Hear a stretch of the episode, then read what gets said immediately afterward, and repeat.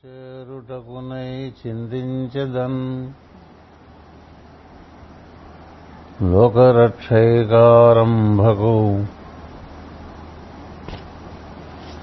భక్తపాలన కళా సంరంభకున్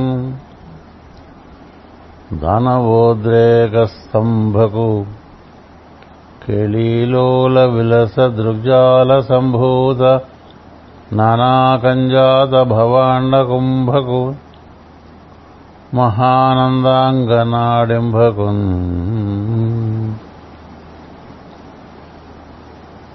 జగన్మోహన నీలకాంతి తను ఉదీపింప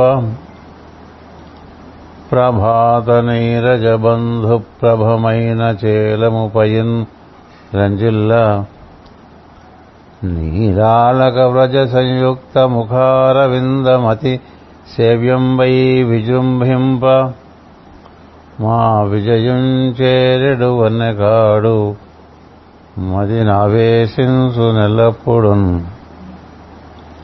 ఎవ్వని చేజనించు జగమెవ్వని లోపల నుండు లీనమై ఎవ్వని అందుడెందు పరమేశ్వరుడెవ్వడు? మూల కారణం బెవ్వడు అనాది మధ్యలయుడెవ్వడు సర్వమంతానయైన వాడెవ్వడు వానినాత్మభవన్ ఈశ్వరున్ ఏ శరణంబు వేడెదన్? నీ పాదకమల సేవయు నీ పదార్చకులతోడి నెయ్యమును నితాంతాపారభూతదయయును తపసమందార నాకు దయచేయగదే. నీవే తల్లివి తండ్రివి నీవే నా తోడు నీడ నీవే సఖుడవు నీవే గురుడవు దైవము నీవే నా పతియు గతియో నిజముగ కృష్ణ. మా ఇంటికి విచ్చేయము నీ అంఘి సరోజరేణు నిగరము శోఖన్ మా ఇల్లు పవిత్రం బగు. శ్రీయుత నీ భటుని బ్రువందగదే.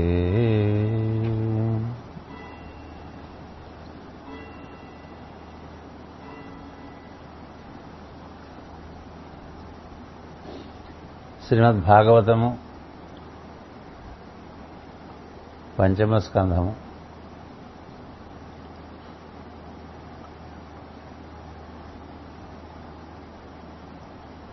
అవధులకు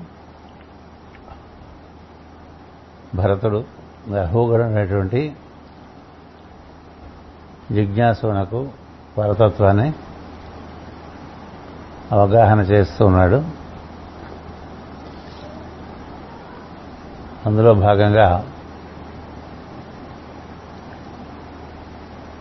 ఒకే చైతన్యం నుండి పుట్టిన మూడు గుణములు ఐదు ఇంద్రియములు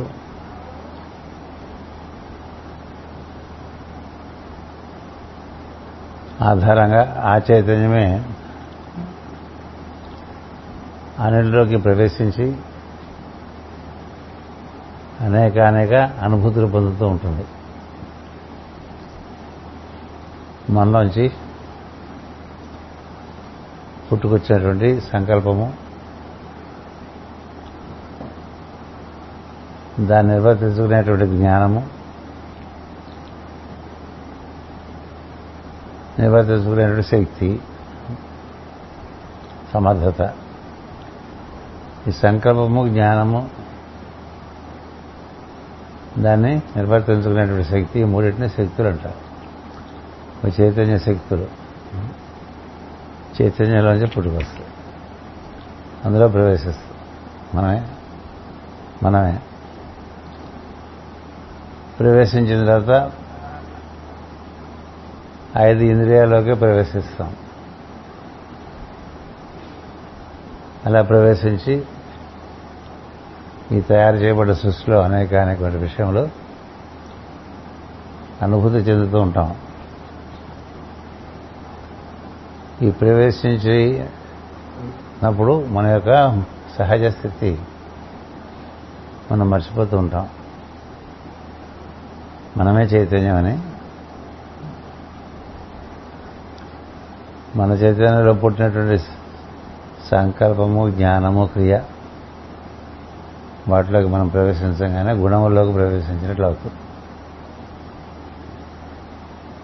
అటు పైన ఈ పంచభూతాలతో చేయబడ్డ సృష్టిలో వినిపించేవి కనిపించేవి రుచి చూపించేవి స్పర్శనిచ్చేవి వాసనిచ్చేవి. ఇటువంటి విషయంలో ఆకర్షణ చెందినప్పుడు వాటిలో కూడా ప్రవేశిస్తూ ఈ మొత్తం అంతా కూడా చైతన్యమే నిండి ఉంది బయట లోపల కూడా. బయట చైతన్యంతోనే చేయబడ్డది. మనము చైతన్యంతోనే చైతన్యవంతులం మనం చైతన్య స్వరూపులం. రకరకాల స్థితుల్లోకి మనం మారినప్పుడు మన సహజ స్థితి మనం మర్చిపోతాం ఆ సహజ స్థితి మర్చిపోవటం అనేటువంటిది జరిగినప్పుడు మన చైతన్యం రకరకాలుగా మార్పులు చెందుతూ ఉంటుంది పొద్దు నుంచి సాయంత్రం వరకు కార్యక్రమాలు చేస్తున్నప్పుడు అనేక అనేకమైన కార్యక్రమాలు మనం చేస్తున్నప్పుడు ఒకే చైతన్యం ఆ సన్నివేశం బట్టి ఆ విధంగా మార్పు చెంది ఆ కార్యక్రమం చేస్తోందని ఎట్లా గుర్తుంటుంది? ఉండదు. కదా? అలా కొంత భాగం గుర్తుందనుకోండి. అంటే తానెవరో గుర్తుంది తాను అన్నట్లుగా ప్రవేశించాడు అనుకోండి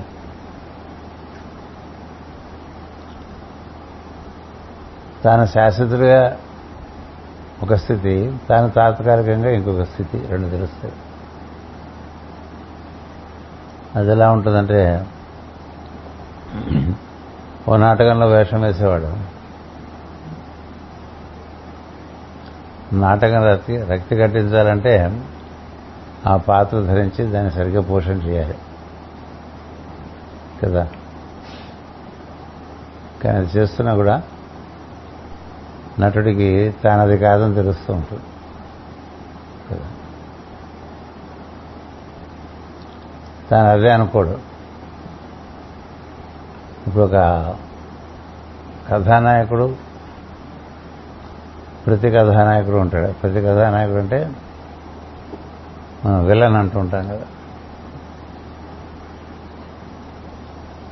అంచేత విలన్ పాత్ర వేస్తే ఊళ్ళో అందరూ కూడా వీడు విలన్ అనుకుంటారా? ఆ పాత్ర వరకు సరే అలాగే కథానాయకుడు పాత్ర వేసేవాళ్ళు కథానాయకుడు పాత్ర వేసిన ఆ పాత్ర ధారణ అయిన తర్వాత వాడెవరో మనకి ప్రజలు గుర్తుపెట్టుకుంటారు కదా. వాళ్ళందరి సంగతి ఎలా ఉంచి నటుడికి ఒక్కొక్క నాటకంలో ఒక్కొక్క సినిమాలో ఒక్కొక్క పాత్ర ధరిస్తున్నప్పుడు ఇందులో ఏ పాత్ర వాడు? అలాగే మనం పొద్దు నుంచి సాయంత్రం వరకు అనేక అనేక పాత్రలు ధరిస్తూ ఉంటాం. పెద్దవాళ్ళు కనిపిస్తే చిన్నవాళ్ళం అయిపోతాం. చిన్నవాళ్ళు కనిపిస్తే పెద్దవాళ్ళం అయిపోతాం.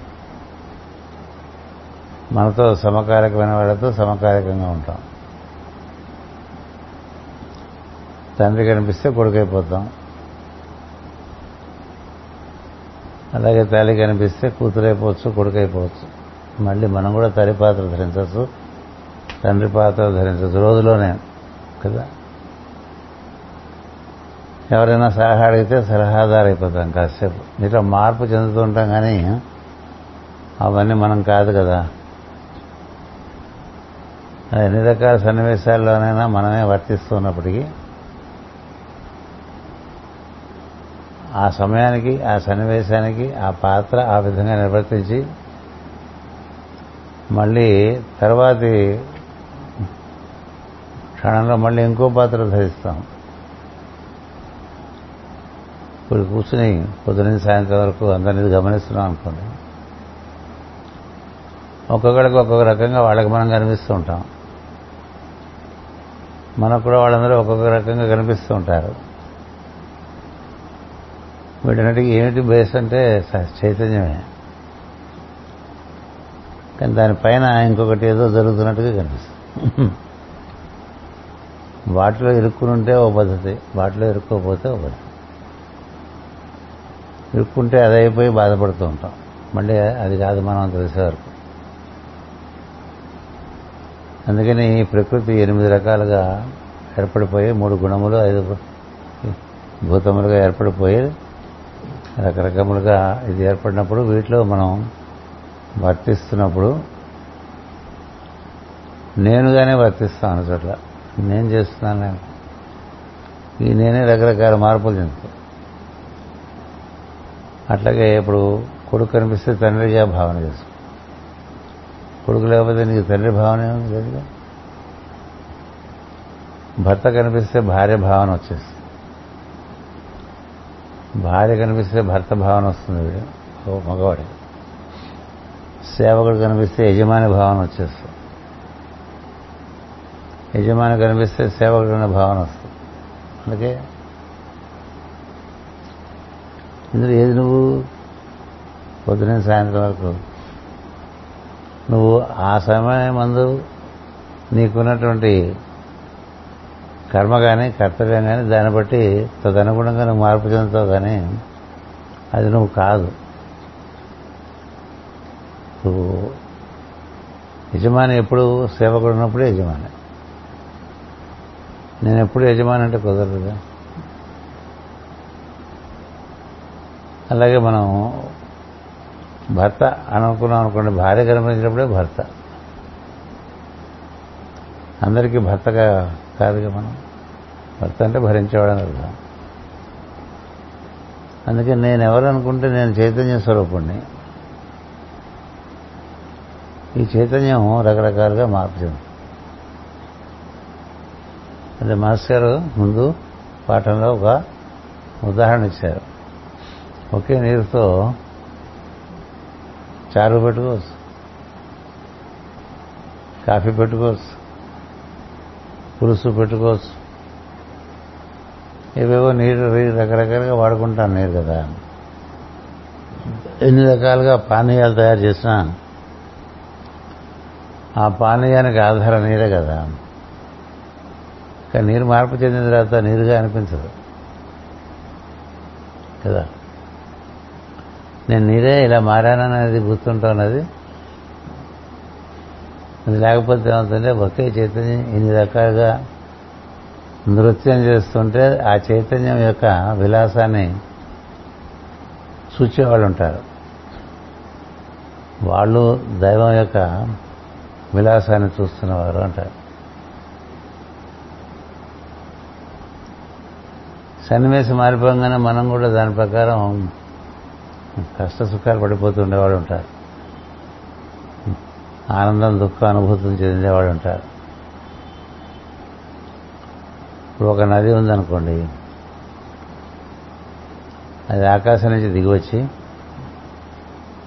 అట్లా కొండల్లోనూ అక్కడక్కడ పడి ఆ కొండ లోయల్లోంచి అన్నీ కలిపి ఒకసారి సమీకరణం చెంది క్రమంగా ప్రవహిస్తూ దాని దాన ఈ పల్లాల్లోకి వచ్చి పల్ల ప్రాంతాల్లో అంతా కూడా ప్రవహించుకుంటూ అలా సముద్రంలోకి చేరిపోతూ ఉంటుంది. కదా? ఆ ప్రవాహంలో పుట్టిన దగ్గర నుంచి చేరే వరకు ఏనదైనా ఎన్నో ఘటాలు జరుగుతుంటాయి నది మీద. వాటన్నిటికీ నదికి ఏం సంబంధం లేదు. అక్కడ నాసికాత్ర అమ్మకంలో పుట్టినటువంటి గోదావరి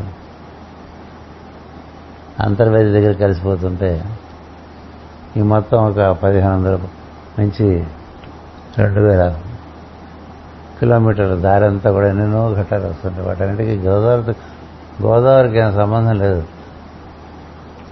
దాని మీద రకరకాల కార్యక్రమాలు జరుగుతుంటాయి. గోదావరి చైతన్య ప్రవాహంగా అట్లా కదా? అలాగే జీవితం. మనిషి జీవితం పుట్టిన దగ్గర నుంచి అనేక అనేక ఘట్టములు జరిగిపోతుండగా ఈ చైతన్యం కాలాన్ని బట్టి ఎలాగో ప్రవాహంగా నడిచిపెడుతుంది. ఇది బాగా అర్థమైన వాళ్ళకి అంతర్వాహినిగా మన చే- మనంగా మన చైతన్యం ఉంటే మన పైన అనేక అనేకమైనటువంటి సన్నివేశములు కార్యక్రమాల రూపంలో జరుగుతుంటే చూస్తూ ఉంటారు వాళ్ళు. ఈ గోదావరి తల్లి చూస్తుంది అంటుంటారు కదా. దాని పిల్లలు ఆడుకునే వాళ్ళు ఉంటారు అందులో చేపలు పట్టుకునే వాళ్ళు ఉంటారు. దాని మీద పడవలసి తిరిగే వాళ్ళు ఉంటారు. దాంట్లో నుంచి పంపులు పెట్టి నీళ్ళు తీసుకునే వాళ్ళు ఉంటారు. దానికి ఆనకట్ట కట్టి కూడా తీసేస్తుంటారు నీళ్ళు.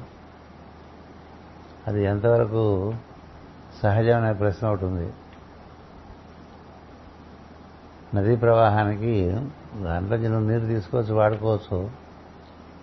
దాని ప్రవాహాన్ని అరికట్టడానికి కొంత అవగాహన కావాలి.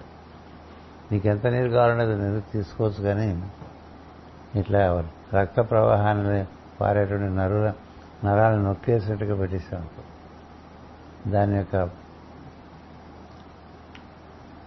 ఏమంటాం? కాన్సిక్వెన్స్ ఏమంటాం తెలుగులో? పరిణామం. మన మీద ఉంటుంది. జరుగుతున్న దాంట్లో జరగనిచ్చేవాడు జ్ఞాని. దాన్ని అరికట్టేవాడు అజ్ఞాని. జీవితంలో కూడా సన్నివేశాలు అట్లాగే వస్తుంటాయి అవన్నీ మన స్వాధీనంలో ఏం లేవు. ఇప్పుడు గేదెలు కడుగుతారు గోదావరి నదిలో. కదా? ఒక గేదెలు కడిగేవాడు ఉంటాడు. ఇంకో పక్క బట్టలు ఉతుక్కునేవాడు ఉంటాడు. ఎన్నెన్ని కార్యక్రమాలు జరిగినా లోపల ఉండేటువంటి చైతన్య ప్రవాహం తొందరని అనుకుంటాం. అలా మానవ జీవితంలో నేను అనేటువంటి ప్రజ్ఞ కాలం ప్రకారం అలా ప్రవహిస్తూ ఉంటుంది సన్నివేశాలు వస్తూ ఉంటాయి. వచ్చినవన్నీ పోతూ ఉంటాయి. ఏ సన్నివేశమైనా వచ్చింది అలా ఉండిపోదు పోతుంది సో ఈ లోపల మనకు దాంతో మనం పెట్టుకున్నటువంటి అనుబంధం ఉంది. అనుబంధం అంటే దూముడి అది బంధమైపోతుంది పీఠముడైపోతుంది.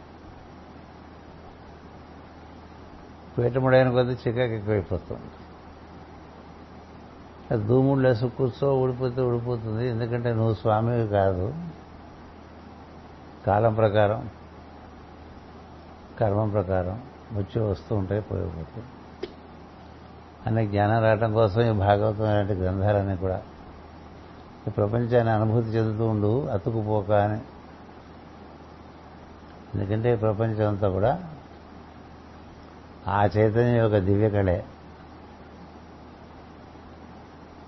చైతన్యం యొక్క దివ్యకళ అని ఎవరు తెలుస్తుంటే పరిపూర్ణంగా జ్ఞానం ఉన్న వాళ్ళకి రకరకాలుగా ఆడుతున్నాడు దేవుడు అనిపిస్తుంది.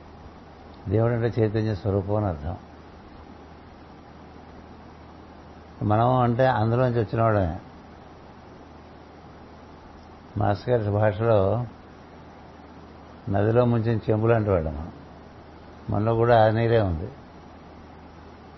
గోదావరి నదిలో మనం అంతా ఎంతమంది ఉన్నాం అక్కడ ఓ నాలుగు ఒక ఎనిమిది మంది ఉన్నాం ఎనిమిది చెంబులు ఉంచాం అనుకోండి గోదావరి నదిలో. ఎనిమిది చెంబుల్లోనూ ఉన్నది గోదావరే కదా. ఎవరి చెంబులో గోదావరి వాళ్ళది? ఉన్నది ఒకటే గోదావరి. నీ చెంబు వాసన బట్టి నీ నీటికి వాసన. కదా ఒక్కొక్కళ్ళు అందరి చెంబులు ఒక రకంగా ఉండవు. ఎవడెవడు బాగా తోముకుంటే ఆ చెంబులో వాసనల నీళ్ళు ఉంటాయి. చెంబు సవ్యంగా లేదనుకోండి చెంబు వాసన నీళ్ళకి పడుతూ ఉంటుంది. అందుకని చెంబు సంగతి చూడకుండా చైతన్య పక్క చూసామనుకోండి నీరు గోదావరి నీరే కదా.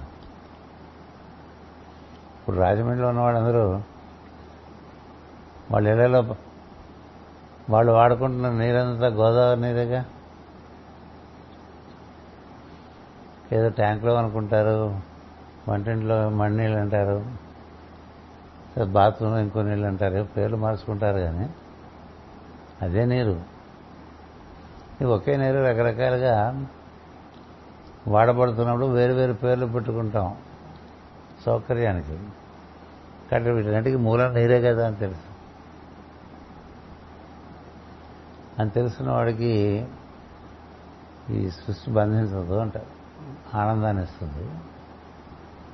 అది మర్చిపోతే బంధం ఉంటుంది. అనేది ఇక్కడ భరతుడు వివరిస్తున్నాడు. అందుచేత సృష్టిలోకి దిగితే అష్ట ఐశ్వర్యాలు ఉన్నాయి.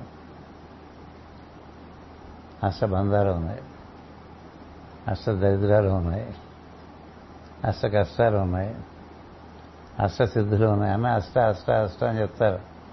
ఎందుకంటే ఈ మూడు ఆ ఐదు చేత మడత పడినామన్నమాట వంకర్లు తిరిగినాయి. ఎనిమిది వంకర్లు తిరుగుతాయి సృష్టిలో అందుకని అష్టావక్రుడు అంటారు అందరూ కూడా. అంటే మన పంచభూతాలు మూడు గుణాల చేత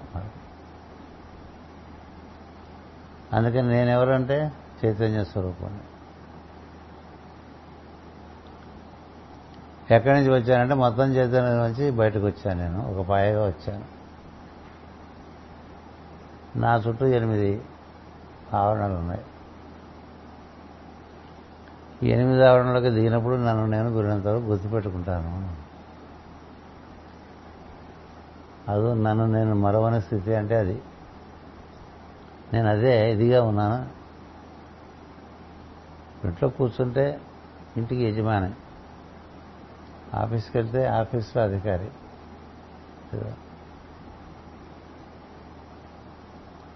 దారిలో? ప్రయాణికుడివే? ఇట్లా మనకి రకరకాల తాత్కాలికమైన సంబంధాలు ఏర్పడుతున్నప్పటికీ శాశ్వతంగా మనం విషయం భావన చేస్తే ఒకే చైతన్యం యొక్క అనేకమైన అనేక అనేక స్వరూపములు మనం మనకుండే అవగాహనలో తేడా బట్టి మనకుండే సమర్థతలో తేడా వస్తుంది. జ్ఞానం బట్టి సమర్థత. దాన్ని బట్టే జ్ఞానం బట్టే సంకల్పాలు కూడా. ఒక్కొక్కడికి ఒక్కొక్క రకంగా వస్తాయి కదా సంకల్పాలు. కదా? ఇప్పుడు మూడు రోజులు వరుసగా పాఠం చెప్పాడు ఆయన. ఈ నాలుగో రోజు వదిలేసి కదా అనుకోవచ్చు కదా. కదా? కదా?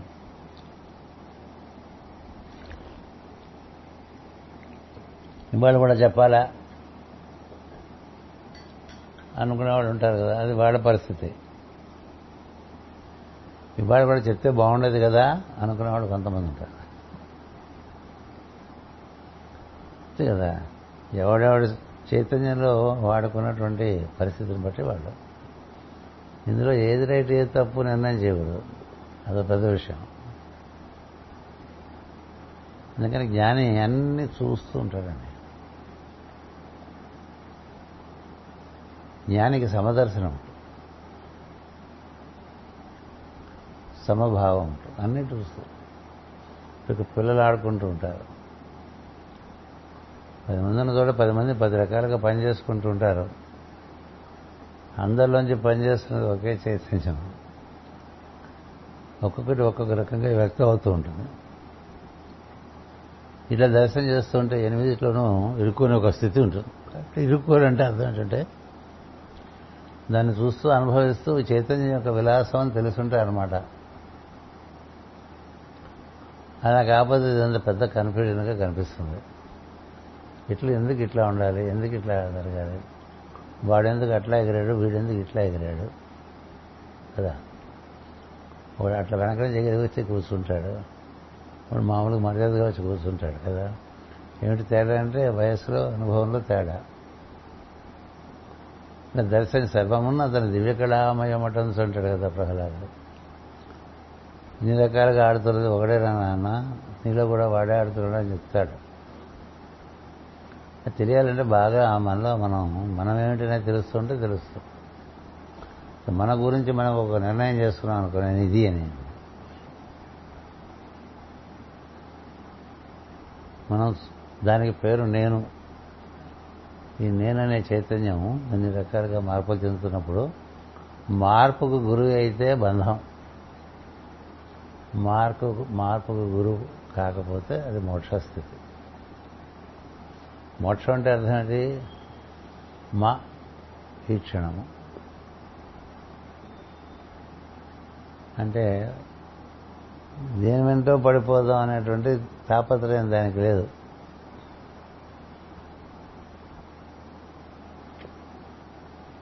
మంచి విషయాలు వెంటబడిపోవాలి ఇటువంటివి కూడా ఉండవు చెత్త విషయాలు వైపు వెళ్ళటం ఆగిపోయినప్పుడు మంచి విషయాలు కూడా అన్నీ అయిపోతాయి. ఇక పరిగెత్తడాలు ఉండవు. ఇక పరిగెత్తడాలు లేకుండా అన్నిట్లో ఉండే చైతన్యంతో అనుసంధానం చెంది వ్యాప్తి చెందుతూ ఉంటాడు జ్ఞాని. దాని మీద జరుగుతున్నటువంటి మార్పులన్నీ చూస్తూ ఉంటాడు.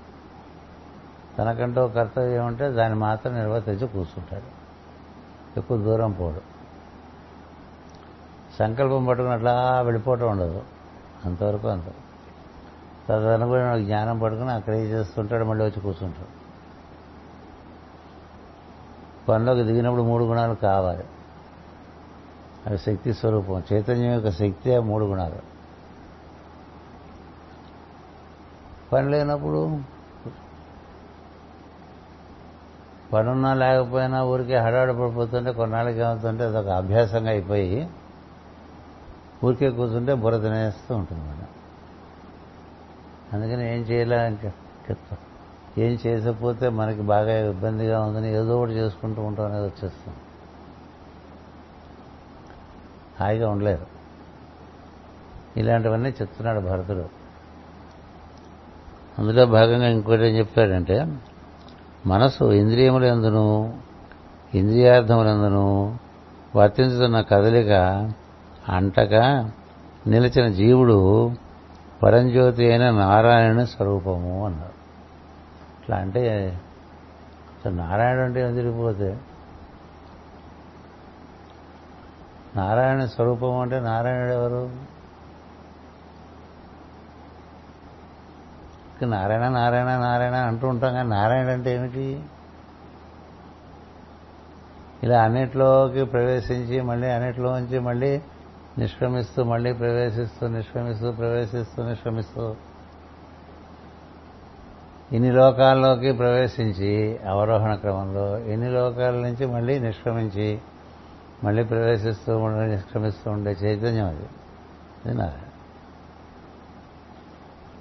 అది దక్షిణాయనంగా దిగొస్తూ ఉంటుంది ఉత్తరాయణంగా పైకెళ్తూ ఉంటుంది దక్షిణాయనంగా దిగొస్తూ ఉంటుంది ఉత్తరాయణంగా పై ఉంటుంది అది అలా చైతన్య ప్రవాహం అది.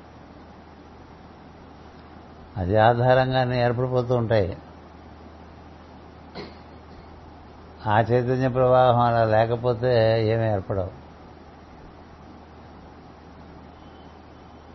నేను నారాయణ స్వరూపుడిని అంటే అర్థమేంటి ఏం చెప్తున్నాడు? జీవుడు నారాయణ స్వరూపమే అన్నాడు పరంజ్యోతి అయిన నారాయణ స్వరూపమే ఎప్పుడు? మనసు ఇంద్రియములందును మనసు ఇంద్రియములందును ఇంద్రియార్థములందును వర్తించుతున్న కదలిక అంటగా నిలిచినప్పుడు.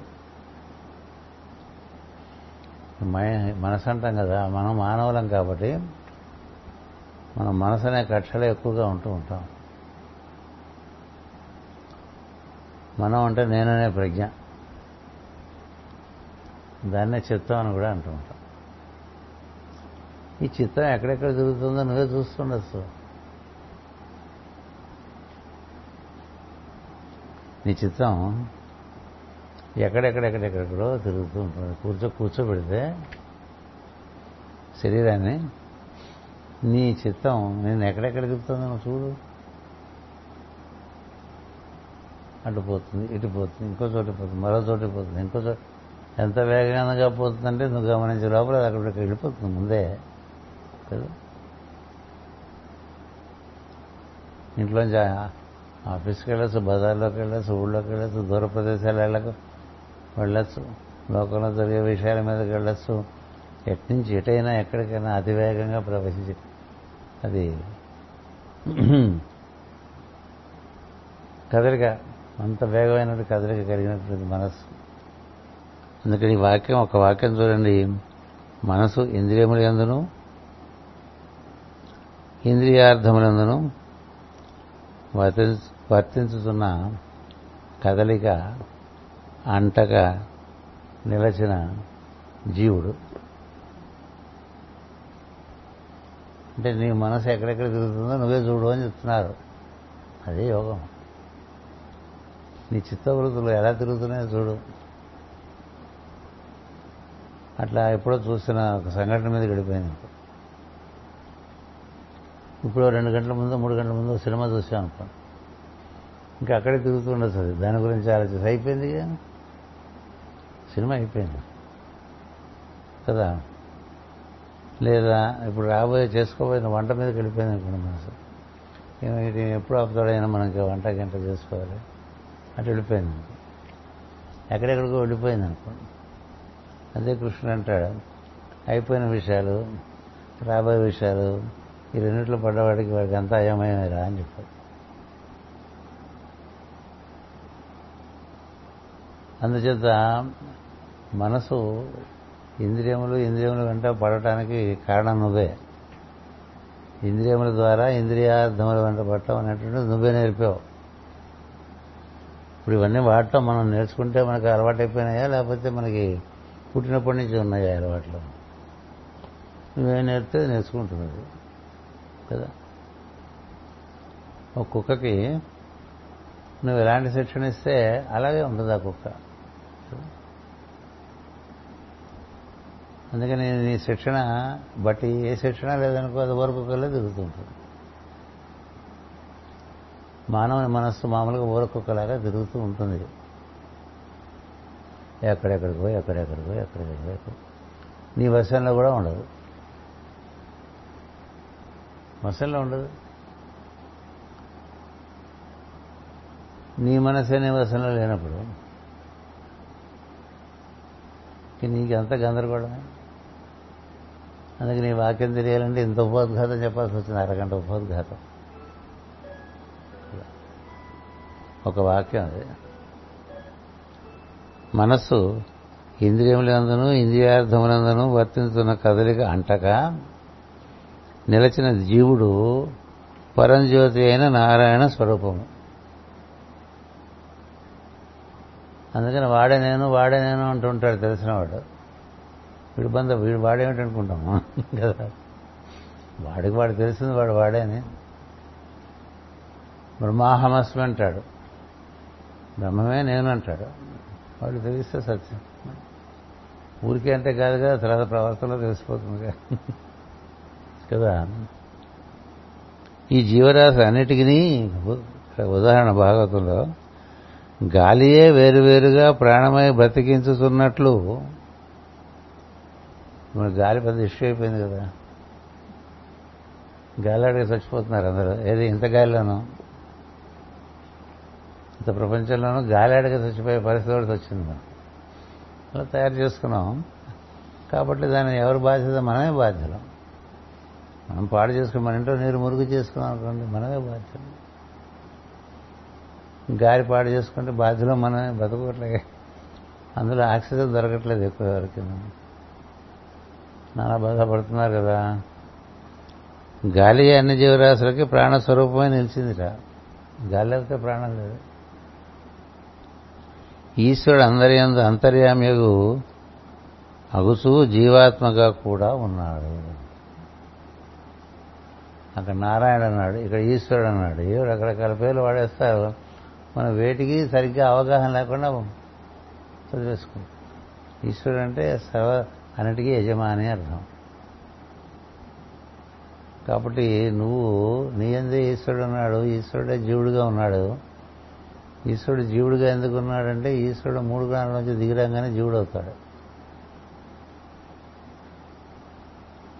దానికి ఎప్పుడు చెప్పే ఒక ఉదాహరణ ఏంటంటే మంచినీరు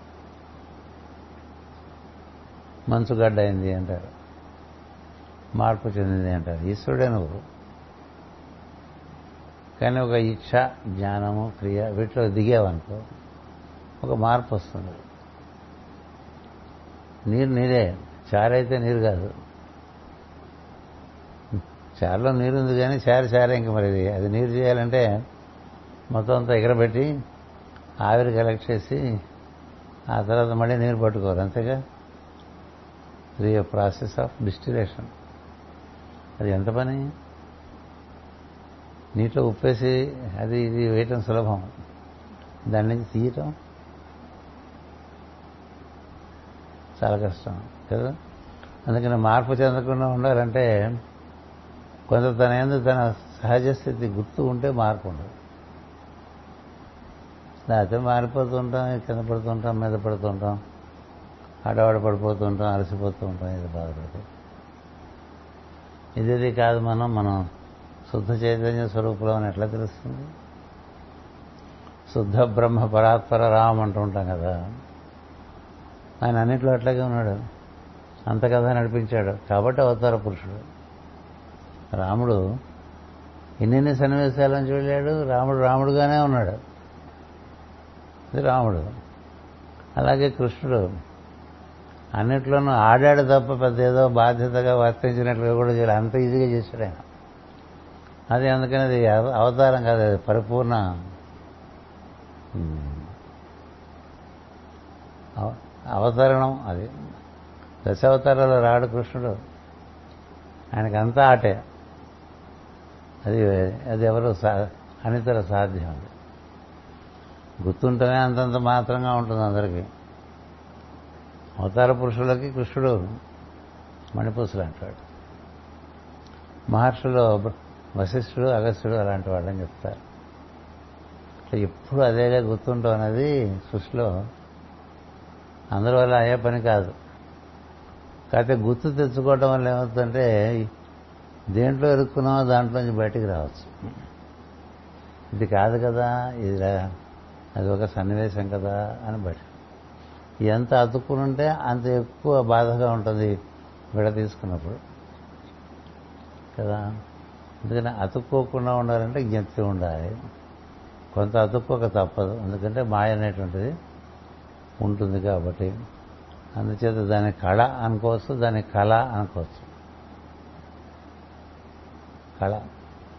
భగవంతుని కళ వేరు భగవంతుని కళ అందుచేత ఇక్కడ మాస్టర్ గారు ఒక ఉదాహరణ ఇస్తున్నారు. నదీ జలములలో కొన్ని వేల చెంబులను ముంచినచో ఏ చెంబులోని జలము ఆ చెంబులో వేరుగా నుండును. కానీ నదీ జలముగా కూడా నుండును. అది గోదావరి నీరే. ఎవరి చెంబులో వాళ్ళకి వేరుగా ఉంటుంది ఒకటి. అంటే చెప్పాక మడి నీరు ఇంకో నీరు ఇంకో స్నానానికి నీరు. ఇట్లా మారిపోయి అట్లా వాయువు జీవులకు ప్రాణముగా ఉండి ఎవని ప్రాణముగా వానికి పనిచేసుడు నారాయణుడు అంతర్యాముగా ఉండి వేరు జీవులుగా ఉండటం కూడా ఇట్టిదే. అందుకని మనందరం వేరువేరుగా మనకు అనిపిస్తూ ఉంటుంది. దేనివల్ల వేరువేరుగా అంటే మన మూడు గుణాల వల్ల వేరువేరుగా. మనకుండే మూడు గుణాలు బట్టి మనం. ఇప్పుడు రావణుడు చైతన్య స్వరూపుడే కుంభకర్ణుడు చైతన్య స్వరూపుడే విభీషణుడు చైతన్య స్వరూపుడే. కానీ వాళ్ళకు ఉండేటువంటి త్రిగుణములో ఉండేటువంటి ఆ కలయికలో ఉండే భేదం బట్టి వాళ్ళు వేరువేరుగా ఉన్నారు. అట్లాగే వాలి సుగ్రీవుడు హనుమంతుడు అంగదుడు నలుడు నిరుడు వీళ్ళందరూ వేరువేరు ఎందుకు కనిపిస్తారు? వారి వారి త్రిగుణముల యొక్క సమ్మేళనం బట్టి. అట్లాగే రామ లక్ష్మణ భరత శత్రుఘ్నుడు కూడా అంతే. కదా? ఇప్పుడు రాముడు లక్ష్మణుడు కనపడటానికి ఒకళ్ళుగానే ప్రత్యేకించి రాముడు భరతుడు ఒకళ్ళుగానే కనిపిస్తారు. కానీ తరచి చూస్తే రాముడికి భరతుడికి తేడా తెలుస్తుంది. కదా? ఎందువల్ల? ఆ కొద్ది మాత్రపు తేడా. దేంట్లో? తిరుగుణముల సమ్మేళనంలో తేడా. అంటే దాన్ని బట్టి వేరు వేరుగా కనిపిస్తుంది కానీ అందరిలో ఉన్నది ఒకే చైతన్యము అది రకరకాలుగా కనిపిస్తూ ఉంటుంది. అందుకని ఇప్పుడు కుక్క ఉందనుకోండి ఎప్పుడు చెప్తుంటారు. కుక్క తోకలో కదిలేదేమిటి చైతన్యమే. ఒకళ్ళనొకళ్ళని చూసుకున్నప్పుడు దేని చూస్తున్నాం? కనుల్లో చైతన్యాన్ని. కదా? ఒకళ్ళనొకళ్ళు వినటానికి ఏది ఆధారం? చైతన్యమే. కదా? చైతన్యమే దానిపైన పేరుకున్న వాటన్నిటినీ మనకు అనుభూతినిస్తుంది. అందుకని చైతన్యమే వినిపిస్తూ ఉంటుంది చైతన్యమే కనిపిస్తూ ఉంటుంది చైతన్యమే అన్నీ చేస్తూ ఉంటుంది. ఈ చైతన్యం రకరకాల స్థితుల్లో రకరకాలుగా గోచరిస్తుంది అని తెలిసినవాడు ఓహో ఒకే చైతన్యం ఇన్ని రకాలుగా ఉందని భావన చేసి తన వంతు కర్తవ్యాన్ని తాను తెలుసుకుని నిర్వర్తించుకుంటూ జీవితాన్ని గడిపేస్తాడు. తను పొందవలసిన అనుభూతి తను పొందుతూ ఉంటాడు. జీవుడు జ్ఞానమునందు మేలుకొని వరకును ఈ విషయం తెలియదు. జ్ఞానమునందు మేలుకోవటం అంటే ఏంటంటే అతడే నేను అనేది మర్చిపోతే జ్ఞానం పోతుంది. నేను వేరుగా ఉన్నాను అనిపిస్తుంది. మనం సపరేట్ అనే కదా పెద్దవాడు అనుకుంటాడే. అందరం సపరేట్ సపరేట్ సపరేట్గా అనుకుంటాంగా? నేను సపరేట్ అనుకోవటమే అహంకారం. అహంకారం అంటే మతం అని కాదు అది వేరే విషయం అది అభిమానం. అహంకారం అంటే నేనున్నాను అని భావన ఈ నేనున్నానన్న భావనకి ఆధారం మూలం అది ఉండటం చేత నువ్వు ఉన్నావు. ఈ నేనున్నాననేది ఎక్కువైపోయింది అనుకో మిగతా వాళ్ళకన్నా నేను వేరనే భావన వస్తుంది. నువ్వు ఎంత వేరుపాటుగా ఉంటే అప్పుడు నీలో అంత అజ్ఞానం చేరిపోతూ ఉంటుంది. ఎందుకంటే యూఆర్ సింగిల్డ్ అవుట్ నువ్వు ఒక్కడైపోతావు గోదావరిలో ప్రవహించే నీరు ఎప్పుడు పాడు చేసుకోకపోతే నిర్మలంగానే ఉంటుంది. మనం నదులు కూడా పాడు చేశానండి మనం పాడు చేయింది ఏం లేదు. ఎప్పుడు ప్రవాహంలో నీరు ఎప్పుడు నిర్మలంగానే ఉంటుంది లోపలికి వెళ్తే. అందుకనే ప్రవాహంలో స్నానం చేస్తే శరీరానికి వచ్చేటువంటి తేలికదనం అదే నీరు ఇంటికి తెచ్చుకొని మనం ట్యాంకులో పెట్టుకుని అక్కడి నుంచి మనం బాత్రూంలోకి తెచ్చుకుని బకెట్లో పోసుకుని చెంబులతో పోసుకునేసరికి ఆ ప్రవాహం అంతా చాలా చచ్చిపోతుంది. అందుకని ఆ నీటికి ఆ గుణం ఉండదు. ఆ విధంగా ఇక్కడ జీవుడు తను వేరు వేరు వేరు వేరుగా అయిపోయాడు అనుకోండి. వాడుకుండే మిగతా అజ్ఞానం వల్ల ఆ నీరు దానికి వేరే వాసన వస్తుంది. కొందరింట్లో నీళ్ళు తాగాలన్నా భయం వేస్తుంది. ఎందుకంటే వాసన వస్తాయి ఎలా దాచారో నీళ్ళు ఎలా దాన్ని భద్రపరిచారో తెలియదు కదా. కొంతమంది ఇలాగో గ్లాసుల వాసన వస్తుంది. నీటి గుణం ఏంటంటే దేంట్లో పెడితే దాని వాసన తీసుకుంటాం చుట్టుపక్కల వాసన అనేది తీసుకోగలదు నీరు. అందుకని మందుల తయారీకి కూడా నీరే వాడతారు. ఇట్ గెట్స్ ఎక్స్ దానికి ఎక్సలెంట్ మెమరీ పవర్ ఉందని. అందుచేత నేను వేరు అనే భావన అనేది మొదటి రాగానే యూఆర్ సర్కంస్క్రైబ్డ్ మొత్తం నుంచి నువ్వు విడిపోతావు. మొత్తం నుంచి నువ్వు విడిపోతే మొత్తం అనుకున్న బలం నీకు ఉండదు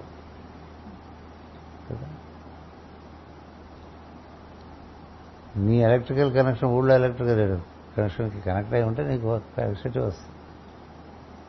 అట్లాగే నీ వాటర్ కనెక్షన్ ఊళ్ళో ట్యాంక్ కనెక్ట్ అయితే వాటర్ వస్తూ ఉంటుంది. నీరు వస్తూ ఉంటుంది. కనెక్షన్ తగ్గిపోతుంది అందుకని నేను నేను నేనని విడిపోయేవాడు బలహీనుడు అయిపోతూ ఉంటాడు. అది మొదటి అహంకారం మొట్టమొదటి అజ్ఞానం. దానివల్ల అజ్ఞానం కలుగుతుంది. దాంట్లో నుంచి మాయ పుడుతుంది అక్కడి నుంచి నీకు కావాల్సిన వేరుగా కనిపించడం మొదలు పెడతాయి. ఇవే మంచి పంచమహాభూత పాతకాలు అంటారు. మనకి వేరుగా సపరేట్గా కదా? ఎప్పుడైతే కావాల్సిన ఏర్పడతాయో అప్పుడు కొన్ని ఇష్టం లేనివి ఏర్పడిపోతాయి. ఇష్ట ఇష్టాలు వచ్చేస్తాయి. అట్లా జారుడు బండది. ఓ దాంట్లోంచి ఓ దాంట్లోకి ఓ దాంట్లోంచి దారిపోతుంది అని చెప్తున్నారు ఇక్కడ.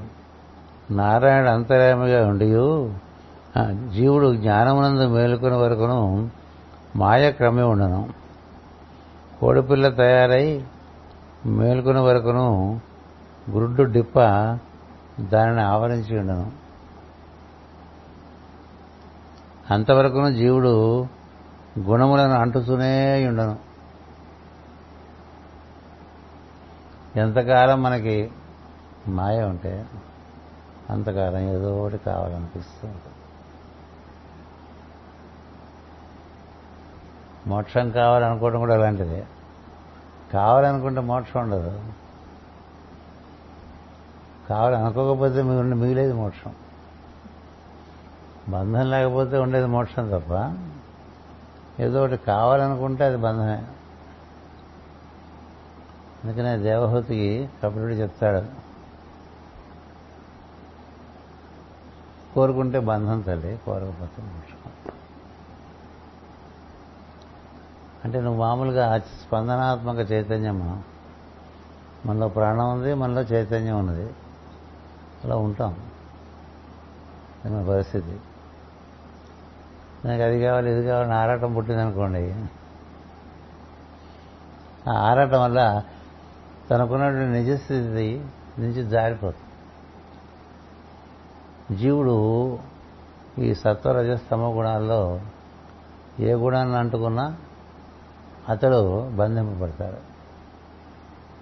ఇప్పుడు కావాలి అక్క అనేది దాటేసాం అనుకోండి అక్కర్లేదనేది కూడా దాటేసాం అనుకోండి సుఖంగా ఉందా అనిపిస్తుందా? అది కూడా దాటేయాలట.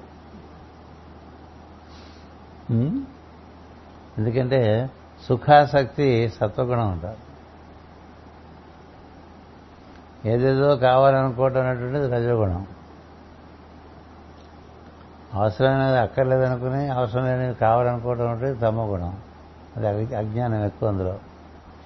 మనకు అవసరం లేనివన్నీ మనకు కావాలనిపిస్తుంది అవి ఎక్కువ తిప్పలు పడతాయి. రజోగుణంలో మనకు ఉన్నవి కాక ఇంకా ఎక్కువ కావాలనిపిస్తుంది. దానివల్ల తిప్పలు పడతాం.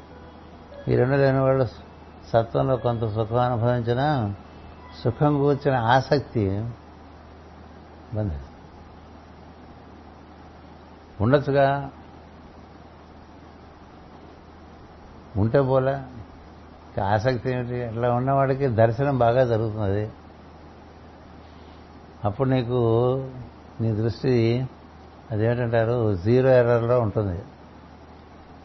పారాడాక్స్. ఏమంటారు దాన్ని? తేడాని? పారాడాక్స్ దోషమా? దృష్టి దోషం. కులకొక్క రకంగా కనిపించడానికి కారణం అదే నువ్వు. జీరో పాయింట్లో ఉండవు. అందుకని ఒకే సన్నివేశంలో ఒక్కొక్కళ్ళు ఒక్కొక్క రకంగా చూస్తూ ఉంటారు. అది రజస్సు బట్టి తమస్సు బట్టి సత్వం బట్టి ఉంటుంది. సత్వాతీతుడు దీన్ని మించి చూస్తాడు. అందుచేత అంతవరకును జీవుడు గుణములను అంటుతూనే ఉండను. కర్మల బంధనము అంతవరకు తప్పదు. ఏదన్నా కావాలంటే మరి దిగుతావు కదా? దిగితే మరి అది అంటిస్తుందిగా? అంటిస్తుంది. దానికి ఒక పరంపర వచ్చేస్తుంది. సంబంధించి. సగం దూరంలో ఇంకా నాకు వద్దంటే కుదరదు. ఆల్రెడీ అందులో దిగిపోయాను కదా? దాంట్లోంచి ఇంకోటి దాంట్లోంచి ఇంకోటి దాంట్లో నుంచి ఇంకోటి ఇట్లా. మరి ఎప్పుడు స్వామి ఇందులోంచి బయటపడటానికి అంటే భగవద్గీతలో చెప్పాడు ఆయన. ఎలాగో దూరిపోయావు కదరా? చేస్తూ నీకోసం మానే చేస్తూ ఉండదు అదే పోతుంది. నా కోసం మానేస్తే అది నెమ్మదిగా వదిలేస్తుందిరా. అది నీకోసం ఎంత పెట్టుకుంటే అంత నీకు బంధం కలిగిస్తుంది. ఆ విధంగా అందులో క్రమంగా బయటికి రావచ్చు అని చెప్తాడు. ఆరు శత్రువులు జయింపబడి తాను పరతత్వం అని మేలుకొనిన వాడు ఈశ్వరుడగును. ఇంకో వాక్యం. ఆరు శత్రువులు జయింపబడి తాను పరతత్వం అని మేలుకొనిన వాడు ఈశ్వరుడగును.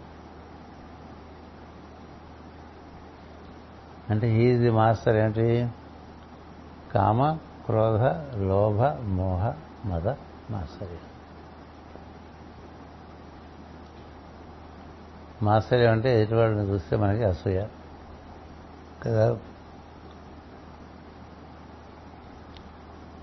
మన కూర్చున్న మదం. కదా? వీటన్నిటికీ మూలం క్వాలిటీ ఆఫ్ ది డిజైర్. కోరిక తిరిగితే ఒక రకంగా మదం వస్తుంది. కోరిక తీరకపోతే కోపం వస్తుంది. కోరిక తీరేదో మన దగ్గర కొంత చేరితే దాచుకునే బుద్ధి వస్తుంది. లోభం. పది మందికి పనికొచ్చేట్టుగా దాన్ని వాడవు. నీకోసం దాచుకుని దాని మీద మోహపడుతూ ఉంటాం ఇట్లా రకరకాలుగా వికారాలన్నీ ఏం కోరుకోవాలి అనేది తెలియపోవటం వల్ల అసలు కోరిక ఏమిటి ఏం చేయాలో ఆలోచించమని చెప్పాడు. భాగవతంలో చెప్పారు. భగవద్గీతలో చెప్పాడు. నాకేం కావాలనేది దరిద్రం భావనలో. నేనేం చేయాలనేది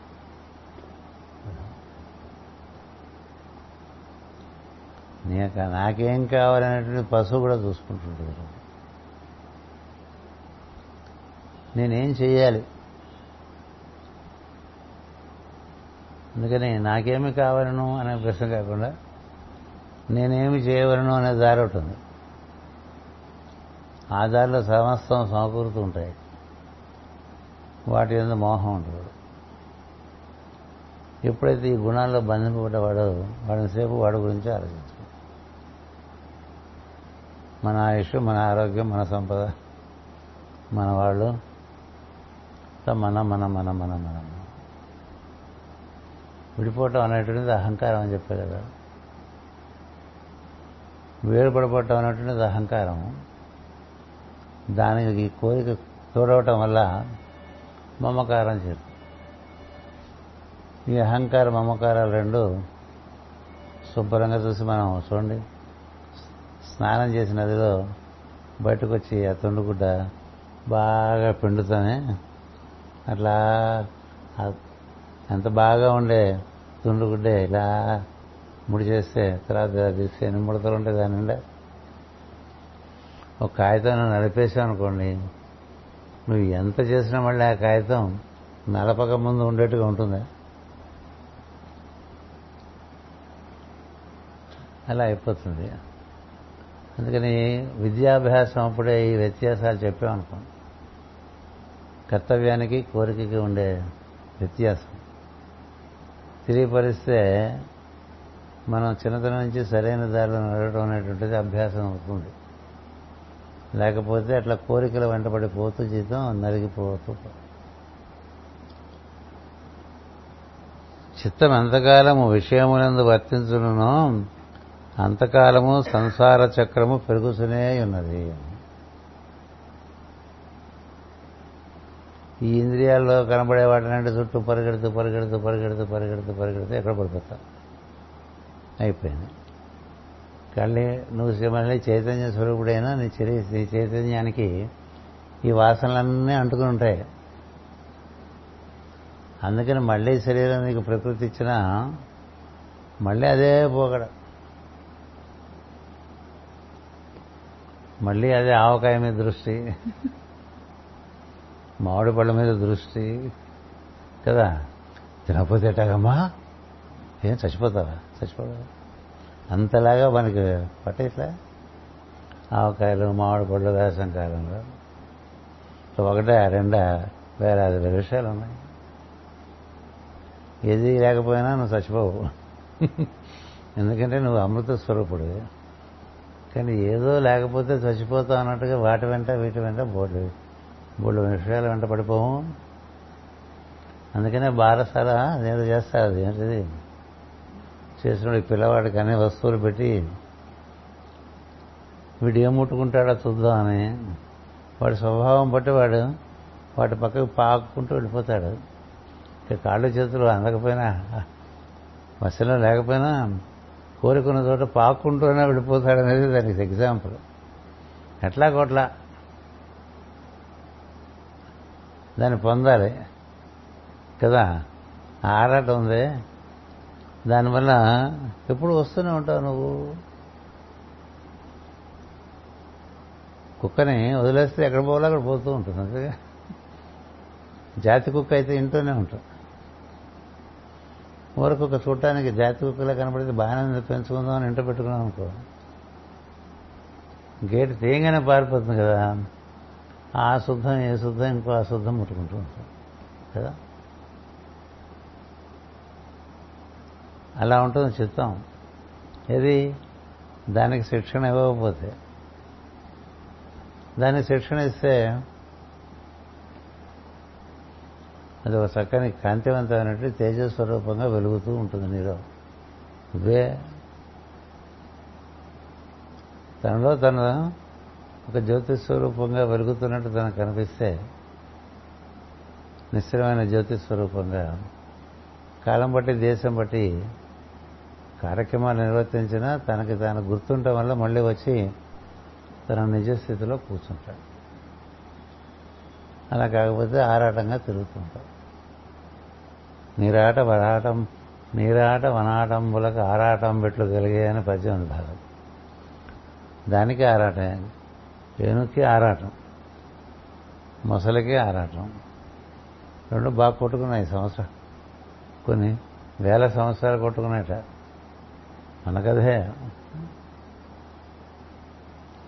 మన కథే.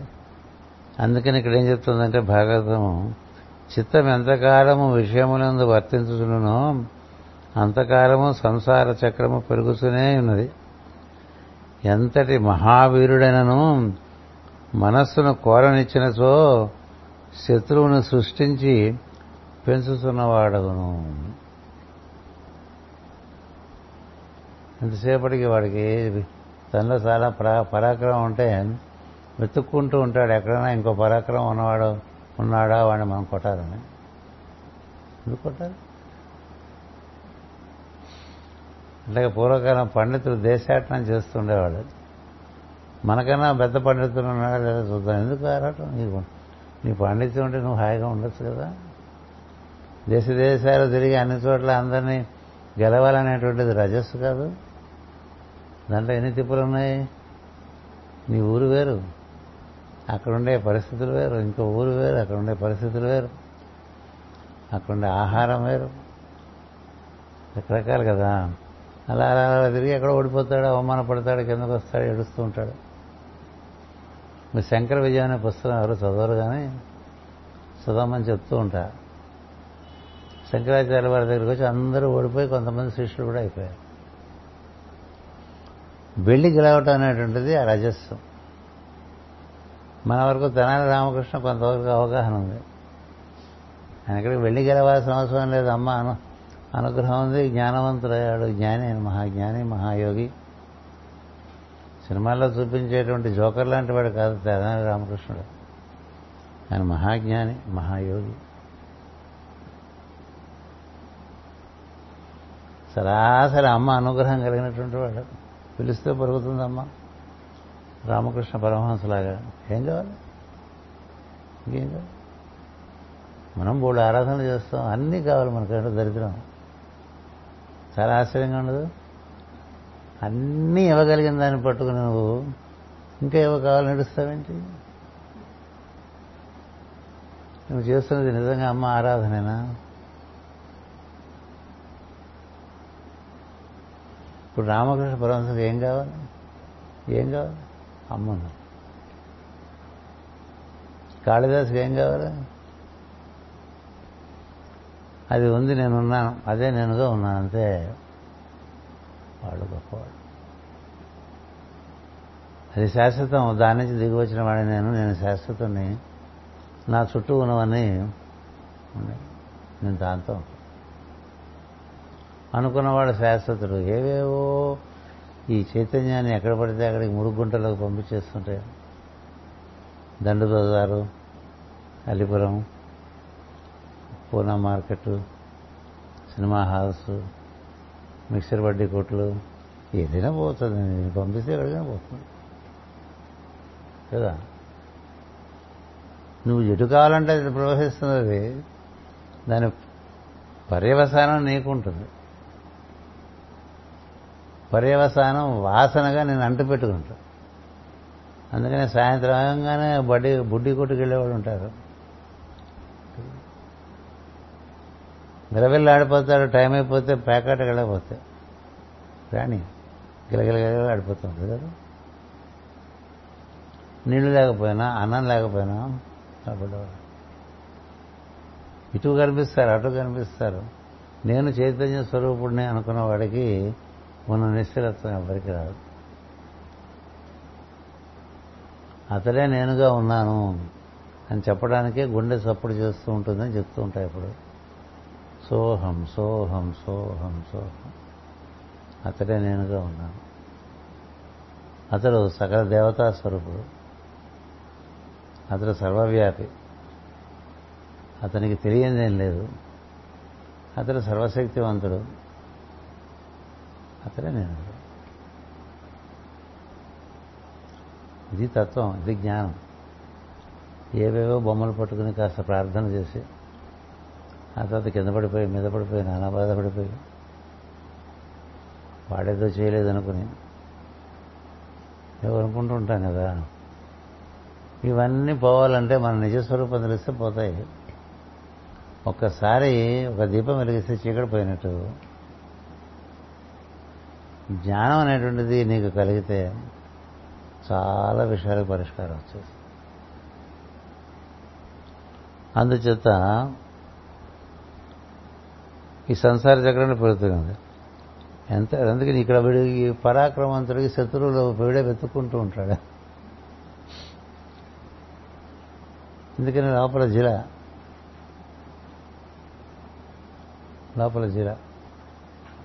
అంటే కొన్ని కొన్ని గుణాలు మనలో ఎక్కువగా ఉన్నప్పుడు తదనుగుణమైన రజస్సు పెరుగుతూ ఉంటుంది.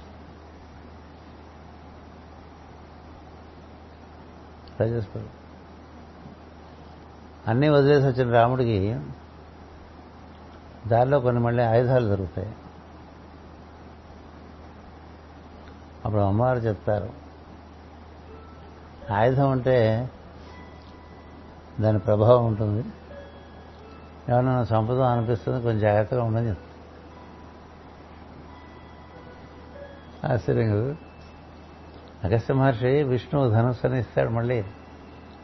దివ్యమైనటువంటి అంబులిస్తాడు రాముడు తీసుకుంటాడు. ఈనాడు పదమూడేళ్ళు లాగేశాం అయిపోయింది ఇంకొక సంవత్సరం ఇప్పుడు ఇవన్నీ పట్టుకుంటే ఇవేమైనా వాటి ప్రభావం వల్ల సన్నివేశాలు రావచ్చు కదా అని. చాలా తమాషగా ఉంటుంది రామాయణంలో ఎన్ని ధర్మాలు ఉన్నాయో.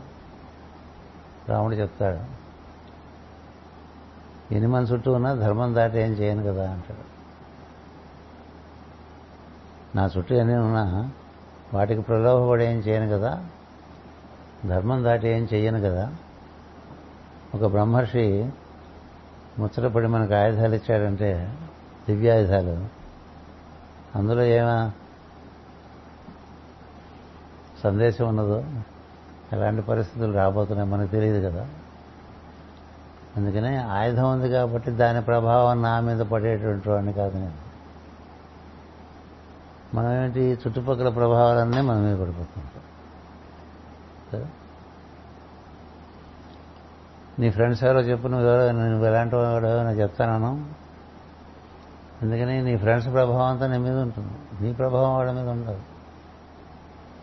రాముడు ఎలాంటి వాడు తన ప్రభావమే ఇతరుల మీద పడుతుంది తప్ప ఇతరుల ప్రభావం తన మీద పడేటువంటి వాడు కాదు. కదా సరే ఆయుధాలు రాగానే వాళ్ళు వచ్చేస్తారు కరదూషణాదులు. పద్నాలుగు వేల మందిని టక్కన కొట్టేస్తారు. మరి ఇది మట్టి కదా. అందుచేతనంటే రజస్సులోకి ప్రవేశించడానికి ఉత్సాహపడుతూ ఉంటుంది చైతన్యం. ఇది చేద్దాం అది చేద్దాం ఇంకోటి చేద్దాం మరొకటి చేద్దాం. ఇది ప్రవాహం కదా. ప్రవాహం కదా. అది సరైన మార్గంలో పోయేట్టుగా చూసుకోవాలి. అది ఆ రోజు సరిగ్గా పోలేదనుకోండి ఆ రోజు మనకి గందరగోళం. అందుకని ఇక్కడ ఏం చెప్తున్నాడంటే భరతుడు రఘుగణుడికి ఈ గుణములు నేను నెట్టుతూ ఉంటాయిరా వాటి శక్తి అది. నెట్టుతూ ఉంటాయి. ఇట్లా ఉంటే బాగుంటుంది అట్లా ఉంటే బాగుంటుంది అక్కడ ఉంటే బాగుంటుంది ఇక్కడ ఉంటే బాగుంటుంది. నువ్వు అనుకున్నట్టు జరిగేదావు కదా? కాలము ప్రకృతి ఒకటి ఉన్నాయి. మనం అనుకున్నట్టు అవుతాయా? మనం ఒకటి అనుకుంటే ఇంకోటి అవుతుంది జరుగుతుంది చూసేటువంటిది చైతన్య ప్రవాహం. జరిగే వాటితో దానికి సంబంధం సంబంధం లేదు. అలాంటి స్థితిలోకి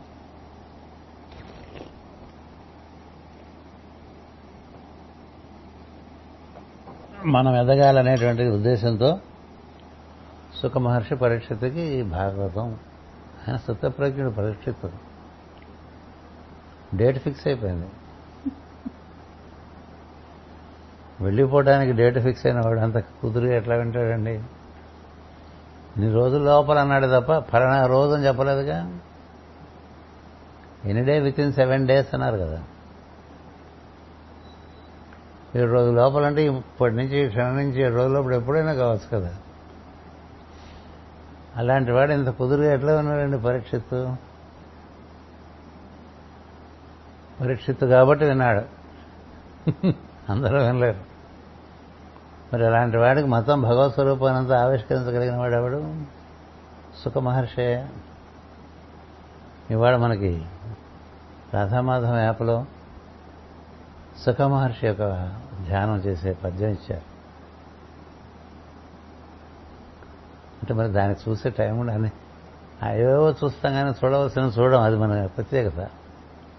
ఏది చూడాలో అది చూడడం ఏది చూడకూడదు అవన్నీ చూసుకుంటూ అక్కర్లేని న్యూస్లో బతికేస్తూ ఉంటాం. శుకుడు గురించి పద్యం చాలా అద్భుతంగా ఉంటుంది. అది మన పద్ దీంట్లో ఉంది మన భాగవత పద్యాల్లో. ఇందులో వీళ్ళు పెట్టింది వాడు మీకు వినిపించి ముగిస్తా.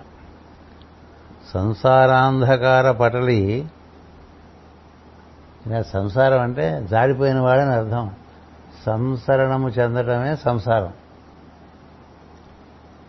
కూర్చున్నావు నువ్వు ఉన్న చోట నుంచి జారిపోయావు. అంటే సంసారం అనగా ఏమి అంటే జారిపోయినవాడు అని అర్థం. జారిపోకుండా సంసారంలో ఉండొచ్చు. జారిపోకుండా అన్ని సన్నివేశాలు ఉన్నవాళ్ళు యోగులు. సంసరణము చెందిన వాళ్ళు సంసార చీకట్లో పడిపోతారు. సంసారాంధకార పటలి దాటగోరడి వారికి దయ దలిర్ప దయ దలిర్ప ఏ తపోనిది వివరించి ఏర్పడంగా? అట్టి సుఖరామదేయుడు మహాత్మగేయు విమల విజ్ఞాన రమణీయు వేడుక వేడుకతో ఆయన నేను కొలుస్తాను. ఎందుకంటే ఆయన చైతన్యం శరీరంలోంచి సమస్తంగా చుట్టుపక్కల ప్రాంతాలంతా వ్యాప్తి చెంది ఉంటుంది. శుకుడు. మొదట్లో చెప్పుకున్నాం. మర్చిపోతాం. మర్చిపోకూడదు. ఎందుకంటే సుఖుడే సుఖాలాపాభిరామం అంటాం కదా. వికెట కూర్చుంటే ఈ ఐదారు అడుగుల శరీరంలో మాత్రమే బిక్కు బిక్కు బిక్కుమంటూ ఉంటుంది మన చైతన్యం. కదా? గుడి దీపంలాగా సుఖమహర్షి చైతన్యం ఈ శరీరాన్ని దాటేసి ఈ చుట్టుపక్కలంతా వ్యాప్తి చెంది చెట్లు పుట్టలు కొండలు లోయలు సరస్సులు ఓ బాబోయ్. అందుకనే తండ్రి అయిన వేదవ్యాసుడు సుఖా అని పిలిస్తే ఇవన్నీ పరికినట్టండి ఇది మనం ఊహించలేము. చెప్పిన వారికి ఇదంతా ఏదో రాసుకుంటారంటారు. తప్పది. నీ చైతన్యము నీ శరీరాన్ని దాటి ఉంటుంది. మనం ఆరా ఆరా అంటూ ఉంటాం కదా అది నీ చైతన్యమే నీ చుట్టూ కూడా వ్యాప్తి చెంది ఉంటుంది. నీ యొక్క చైతన్యం యొక్క తేజస్సును బట్టి అది అలా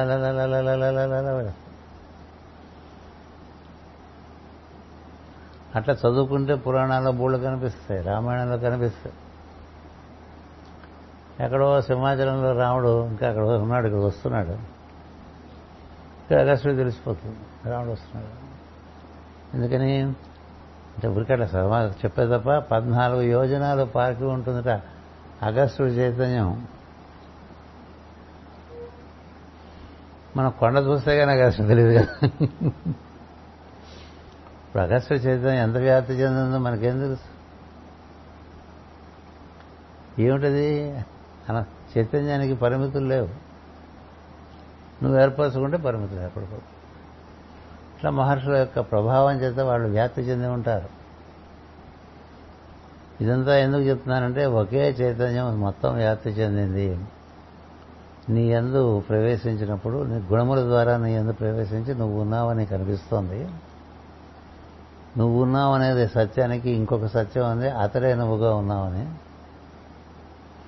అది మర్చిపోకపోతే నీకు ఒక ఎటర్నల్ కనెక్షన్ ఒక ఎటర్నల్ ఫ్లో ఉంటుంది. ఆ ఫ్లోలో నువ్వు ఉంటావు. ఇవే మిగతావన్నీ ఉన్నప్పుడు ఉంటాయి లేనప్పుడు లేవు. అది నదీ ప్రవాహం అని చెప్పా. నది మీద చాలా కార్యక్రమాలు జరిగినా ఏ కార్యక్రమంలోనూ నది ఇరుక్కోదు. అది సాగర సంగమమే వైపే పోతుంది. అందుకని సాగర సంగమం చేసినటువంటి నది పవిత్రమైనటువంటి నది అని చెప్తారు. మనకి కృష్ణ గోదావరి కావేరి గంగా యమున సరస్వతి ఇలా తూర్పు వైపు ప్రవహించి సముద్రంలో కలిసి ఉన్నాయి. రెండు నదులు పశ్చిమంగా వెళ్ళి సముద్రంలో కలిసి ఉన్నాయి. ఏదైనప్పటికీ సముద్రంలో కలిసినది కథ వేరు. అలాగే మన జీవితం సముద్రంలోంచి ఆకాశంలోకి నీళ్ళు వెళ్ళి వేసంకాలంలో ఆ ఆకాశంలో నీళ్ళే మళ్ళీ నదీ జలంగా మనకు వస్తున్నాయి. కదా? భూగోళం అంతా జరిగే కథ అదే. అందుకని ఈ నీరన్నిటికీ ఏది ఆధారం అంటే సముద్రం. నీటికి. ఆ నీరే పైకి వెళ్ళి దాని యొక్క ఉప్పు గుణం అంతా తీసేసుకుని వదిలేసి సూర్యుని రశ్మి చేత ఆవిరైపోయి పైకి వెళ్ళి మేఘాలుగా ఏర్పడి మళ్ళీ మంచినీరుగా తిరిగి రావట్లే? అలాగే మనం ఈ నిత్య చైతన్యంతో శాస్ అపరిమితమైన చైతన్యంతో అనుసంధానం చెంది మనం ఉంటే క్రమంగా దానికి మనకి అనుసంధానం పెరిగితే మనలో ఉండేటువంటి అవగుణాలన్నీ పోయి శుద్ధ చైతన్య స్వరూపం అవుతాము అలా అయినటువంటి వాడు భరతుడు. అలా అవుదాం అనేటువంటి తపన ఉన్నటువంటి వాడు రాహుగుణుడు. అది కొన్ని మళ్ళీ కొన్ని ఉదాహరణలు. ఒకే విషయాన్ని రకరకాలుగా మనకు అవగాహన అవ్వాలని చెప్తూ ఉంటారు. నువ్వేం చూసుకున్నా? ఏ గ్రంథం చూసినా? ఈ ఎనిమిది నువ్వు ఒకడు ఉన్నావనే భ్రమ తొమ్మిది వాడు పది. ఈశ్వరుడు జీవుడు ఎనిమిది ప్రకృతులు పది మొత్తం. ఎనిమిదితో కలిస్తే ఎనిమిది అయిపోతావు తొమ్మిదికి ఎనిమిది కలిపితే పదిహేడు. పదిహేడు అంటే ఒకటి ప్లస్ ఏడు ఎనిమిది. మరి ఈ తొమ్మిదికి పది కలిపాను పంతొమ్మిది. కదా? పంతొమ్మిది అంటే పది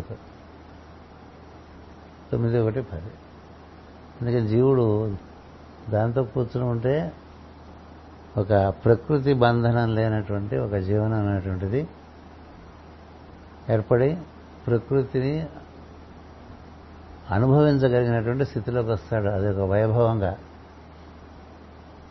లేకపోతే ఇందులోనే చిక్కుపడిపోయి ఇదంతా చాలా కాంప్లికేటెడ్ మనం ఇందులో ఉండకూడదు ఇదంతా వదిలేయాలి అది వదిలేయాలి ఇది వదిలేయాలి అనే పరిస్థితి ఉంటుంది. ఆట చేత కాని వాడికి ఎంతసేపు వెళ్ళిపోదాం అనిపిస్తుంటుంది ఆట చేత అని వాడు అక్కడే ఉండి ఆడుతూనే ఉంటాడు వాడు కదా. అందుకని ప్రకృతి దాని లక్షణాలు ఎనిమిది నీవు పైన దైవం అట్లా పెట్టుకోమని చెప్పారు. అదొక పద్ధతి. అలా రకరకాలుగా చెప్తారు మనకి. ఆయన చెప్పే లోపల ఇంకా బోర్డు రకాలుగా చెప్తాడు కొంత మనకి తత్వం కొద్దిగా మనలో పాదుకుందనుకోండి క్రమంగా దాన్ని మనం దాన్ని విచారం చేస్తుంటే అది మనకి సులువు ఇస్తూ ఉంటుంది. లేకపోతే పరిసరాలు శరీరం ఇంద్రియాలు మనస్సు అన్నీ ఏదో రకంగా పీడిస్తూ ఉంటాయి. ఏదో వెతుక్కోవటంగా సాగిపోతూ ఉంటుంది జీవితం. వెతుక్కోవాల్సింది ఏం లేదు. ఏది నువ్వు వెతుకుంటున్నావో అది నువ్వే. నీ రూపంలోనే ఉంది అది ఇంకా దాని ఇంకో రకం ఇంకో చోట వెతికితే నీకు తెలియదు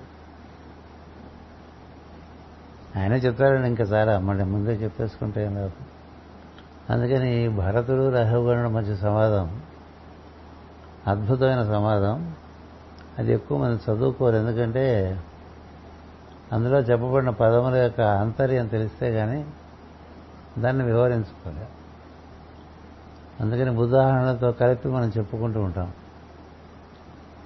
అలా కొనసాగిద్దాం. ఇప్పుడు ఏమైంది? మళ్ళీ కార్యక్రమంలో దిగంగానే తత్వం ఎగిరిపోతుంది. ప్రకృతి ఆక్రమించేస్తుంది. జీవుడు వంకర తిరిగిపోతాడు. అలా అయిపోతూ ఉంటుంది కదా. అందుకని అంత గుర్తుపెట్టుకుంటే అంత పనికి వస్తుంది స్వస్తి ప్రజాభ్య పరిపాలయంతాం.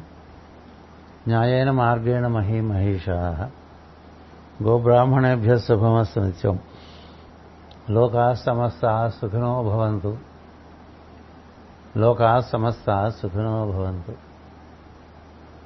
లోకా సమస్త సుఖినో భవంతు ఓం శాంతి శాంతి శాంతి